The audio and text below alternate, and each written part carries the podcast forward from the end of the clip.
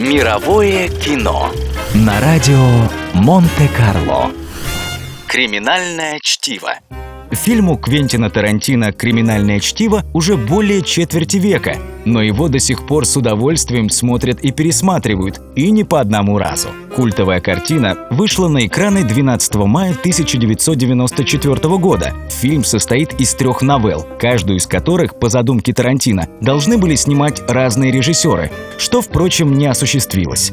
Две новеллы из трех Тарантино написал еще до сценария «Бешеных псов» и «Настоящей любви». После успеха этих фильмов Тарантино решил дописать сценарий. Его окончательный вариант Квентин писал в Амстердаме. В этом городе режиссер провел несколько месяцев и уехал, оставив непогашенный долг на сумму 150 долларов в местном видеопрокате. Столь долгим пребыванием в Амстердаме и объясняется, почему этот город так часто упоминается в фильме.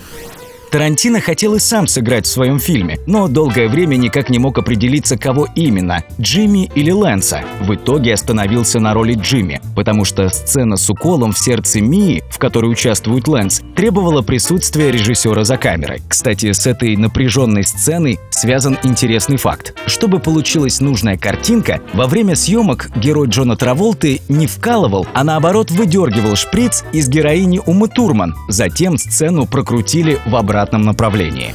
Еще одна интересная история связана с шикарным кабриолетом «Шевроле Малибу», на котором разъезжает герой Джона Траволты. Редкая машина 64 года выпуска принадлежала самому режиссеру. Вскоре после окончания съемок «Шеви» угнали, и лишь в 2013 году, расследуя кражу другого авто, полиция Калифорнии остановила «Шевроле» вишневого цвета, как две капли воды, похожие на машину из чтива. Позже выяснилось, что это тот самый автомобиль, который угнали у Тарантино 19 лет назад.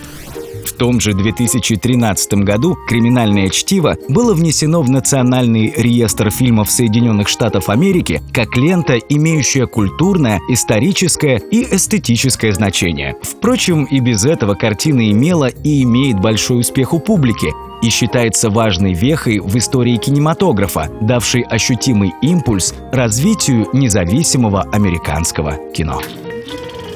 Мировое кино На радио Монте-Карло